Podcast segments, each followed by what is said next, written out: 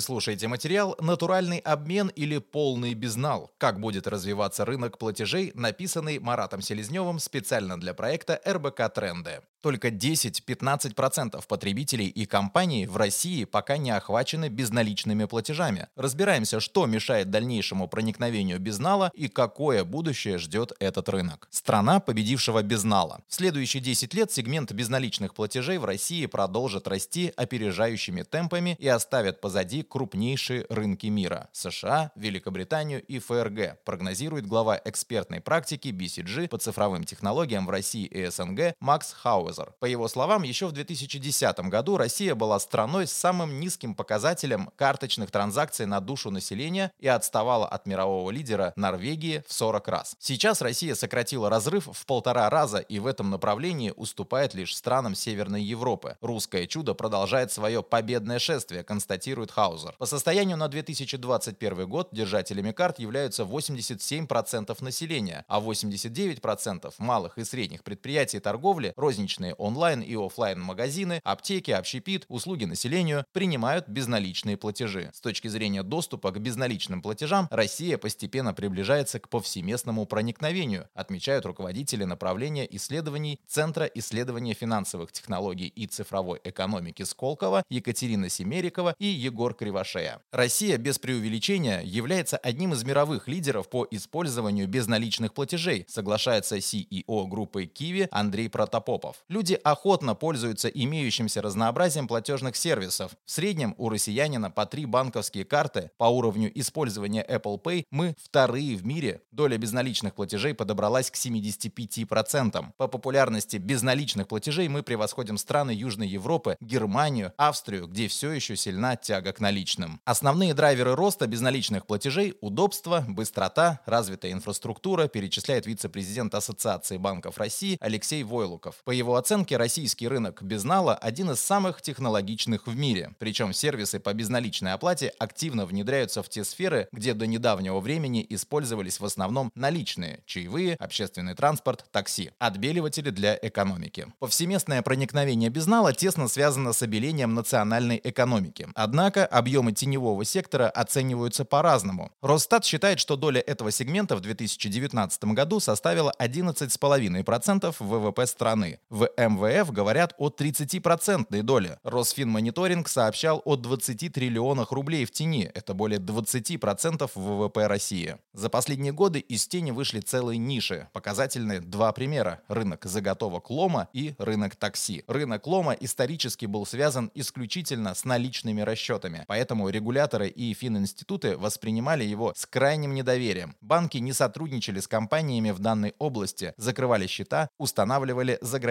заградительные тарифы. Киви совместно с ассоциацией Руслом предложили рынку специальное платежное решение для расчета с поставщиками лома. В итоге прозрачность рынка выросла кратно, указывают в компании. Ожидается, что в 2022 году рынок лома заготовок целиком перейдет на безнал. Миром наличных до недавнего времени считался и рынок такси. Иногда водители получали деньги переводом на карту, но чаще приходилось ездить за наличными в офисы таксопарков. Это было неудобно, и для самих таксопарков нужно было вручную обрабатывать большие объемы информации и тщательно следить за размерами выплат каждому водителю, который мог получать заказы с помощью разных агрегаторов. В 2019-м QIWI вместе с такси-агрегатором запустила сервис, который позволяет управлять информацией о водителях, отслеживать их поездки и переводить им деньги через мобильный интерфейс. Такси и лом далеко не все примеры обеления рынка через внедрение безнала, говорит CEO группы QIWI Андрей Протопопов. Сейчас группа активно работает с новыми digital-нишами, фирмами, которым не хватает специализированных инструментов для онлайн-расчетов. К ним относятся интернет-маркетинг, блогинг, онлайн-игры и гиг-платформы, где есть связь между заказчиками и исполнителями. Массово к безналичным платежам будут переходить небольшие мерчанты, МСБ, выездные мастера, специалисты по ремонту, грузоперевозчики и курьеры, ожидает Протопопов. Причем мостиком для перехода к безналу в таких сегментах может стать технология SoftPOS. Она превращает гаджет на базе Android в платежный терминал и позволяет получать платежи платежи с карт клиентов сразу после доставки или выполнения услуги, что сдерживает развитие безнала. Несмотря на впечатляющие показатели российского безналичного сегмента и русское чудо, многие эксперты считают, что рынок близок к насыщению и вскоре выйдет на плата. Одна из причин – сохранение доли людей, которые не пользуются безналичными платежами по ценностно-идеологическим соображениям. Если говорить о крупных мегаполисах, то рынок действительно близок к точке насыщения, соглашается президент Национальной финансовой ассоциации Василий Заблоцкий. Возможности роста, на его взгляд, связаны с регионами и отдаленными населенными пунктами, и здесь на первый план выходит качественное интернет-соединение, стоимость банковских услуг для малого бизнеса и количество потребителей, которые формируют спрос на услуги. Консервативная аудитория, указывают Семерикова и Кривошея, пользуется наличными из-за привычек, недоверия к банкам и технологиям, неудачного опыта взаимодействия с безналичными расчетами. Чтобы вовлечь этих людей в безнал, нужно провести психологическую работу, разрушить устоявшиеся стереотипы и сформировать новые привычки. И здесь могут помочь подходы поведенческой экономики, исправление когнитивных искажений клиентов, формирование соответствующего образа безналичной оплаты и финансовой осознанности потребителя. По мнению Протопопова, заинтересовать консервативную аудиторию можно через повышение доступности платежных инструментов и создание дополнительной ценности от их использования. Если человек использует наличные, потому что не умеет пользоваться цифровыми инструментами, то можно начать с простых сценариев. Например, оплачивать покупки со счета мобильного телефона, использовать банковскую карту для бесконтактной оплаты проезда в общественном транспорте или подключить повторяющиеся платежи ЖКХ, интернет, говорит он. Если же причина в отсутствии ценности, то мотивировать могут программы лояльности банков и бонусные инициативы регулятора, продолжает эксперт. Например, оплатив тур по России с помощью карты МИР, путешественники могут получить кэшбэк. Ни в одной стране даже со стопроцентным проникновением финансовых услуг нет их 100% использования. При этом есть потенциал для улучшения качества услуг. Финтех и финансовые инновации – одно из наиболее перспективных бизнес-направлений, куда сегодня идет около пятой части венчурного финансирования. И Россия – один из глобальных лидеров по проникновению финансовых инноваций, добавляет в Сколково Рэш. Руководитель аналитического отдела Ассоциации Финтех Никита Ломов считает, что рост безналичных платежей уже не остановить. Вопрос лишь в том, станет ли он быстрее или наоборот замедлится. Граждане и бизнес переходят на безналичные платежи из-за двух факторов – удобства и стоимости. Чтобы эти два аспекта становились лучше, необходимо развивать новые платежные инструменты, делать их бесшовными и доступными для всех, отмечает аналитик. Будущее платежей в России. Эксперты описывают несколько сценариев развития российского платежного рынка. Первый сценарий. Россия переходит на стопроцентный безнал, наличные исчезают из оборота. Этот сценарий называют маловероятным,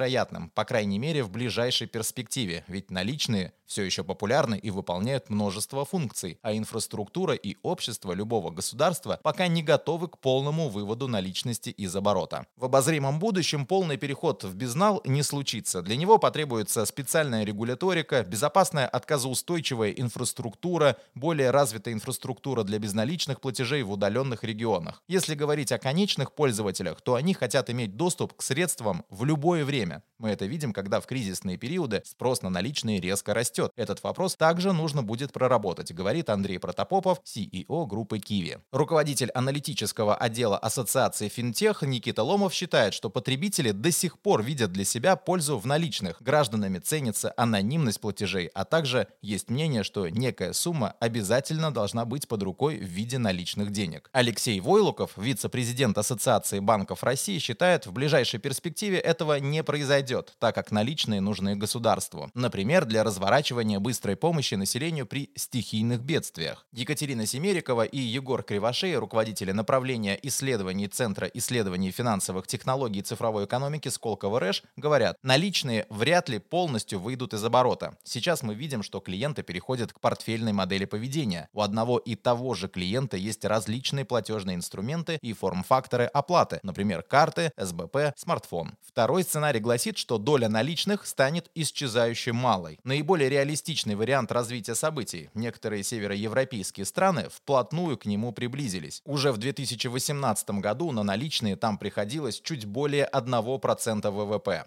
Андрей Протопопов. Сценарий с небольшой долей наличных в общей структуре платежей уже сейчас реальность для многих стран. Для россиян наличные играют роль подстраховки на случай небольших расходов, поскольку самая востребованная купюра для покупок – 100 рублей. По мере развития финансовой доступности при внесении финтех-сервисов в удаленные регионы, а также реализации цифрового рубля, интерес к наличным будет сокращаться. Никита Ломов. Такая ситуация с наличными уже наблюдается в Швеции, к этому приблизился Китай. Этот сценарий вполне вероятен в России в ближайшие несколько лет. Екатерина Семерикова и Егор Кривошея. Доля наличных может постепенно сокращаться вплоть до минимальных значений благодаря расширению приема безналичной оплаты или появлению альтернативного инструмента с похожими характеристиками. Повсеместный прием, надежность, удобство, безопасность и анонимность. В третьем сценарии наличные снова станут главным платежным инструментом. Реализация этого сценария возможна в условиях масштабных катастрофических событий. Добровольный отказ от безнала уже невозможен, слишком привычен и удобен данный инструмент, отмечают эксперты. Василий Заблоцкий, президент Национальной финансовой ассоциации, считает, что такой сценарий теоретически может реализоваться по аналогии с произошедшим в 90-е годы, когда было подорвано доверие к банковской системе. Любые решения и события, способные поставить под сомнение защищенность средств в банках, могут привести к развитию событий по третьему сценарию. Однако я таких рисков сейчас не вижу, говорит Василий. Никита Ломов. На возвращение наличных как основного платежного инструмента не стоит рассчитывать. История показывает, что среди средств платежа всегда побеждает самое удобное. Будущие поколения будут смотреть на наличные так же, как мы смотрим на ракушки каури и шкуры куниц. Забавно, но не практично. Андрей Протопопов. Возвращение к наличным возможно только в случае событий непреодолимой силы, если резко и одномоментно перестанет работать вся банковская и платежная система. Система, построенная только на наличных расчетах, неудобна всем сторонам. Регулятору с точки зрения затрат на эмиссию и непрозрачности финансовых потоков, бизнесу и клиентам из-за небезопасности расчетов, особенно когда речь идет об оплате дорогостоящих товаров и услуг или инкассации. Алексей Войлуков. Наличные не могут соперничать с безналичными платежами в быстроте и удобстве совершения операций. Сегодня уже все привыкли, что для покупки достаточно иметь в кармане карточку или телефон. Екатерина Семерикова и Егор Кривошея. Чтобы наличные снова стали основным платежным инструментом, скорее всего, должен произойти сбой в матрице, а это событие из разряда черных лебедей, при которых существующая инфраструктура платежей и текущие бизнес-модели перестают работать. Читайте и слушайте новые материалы РБК Трендов на сайте и в одноименном телеграм-канале.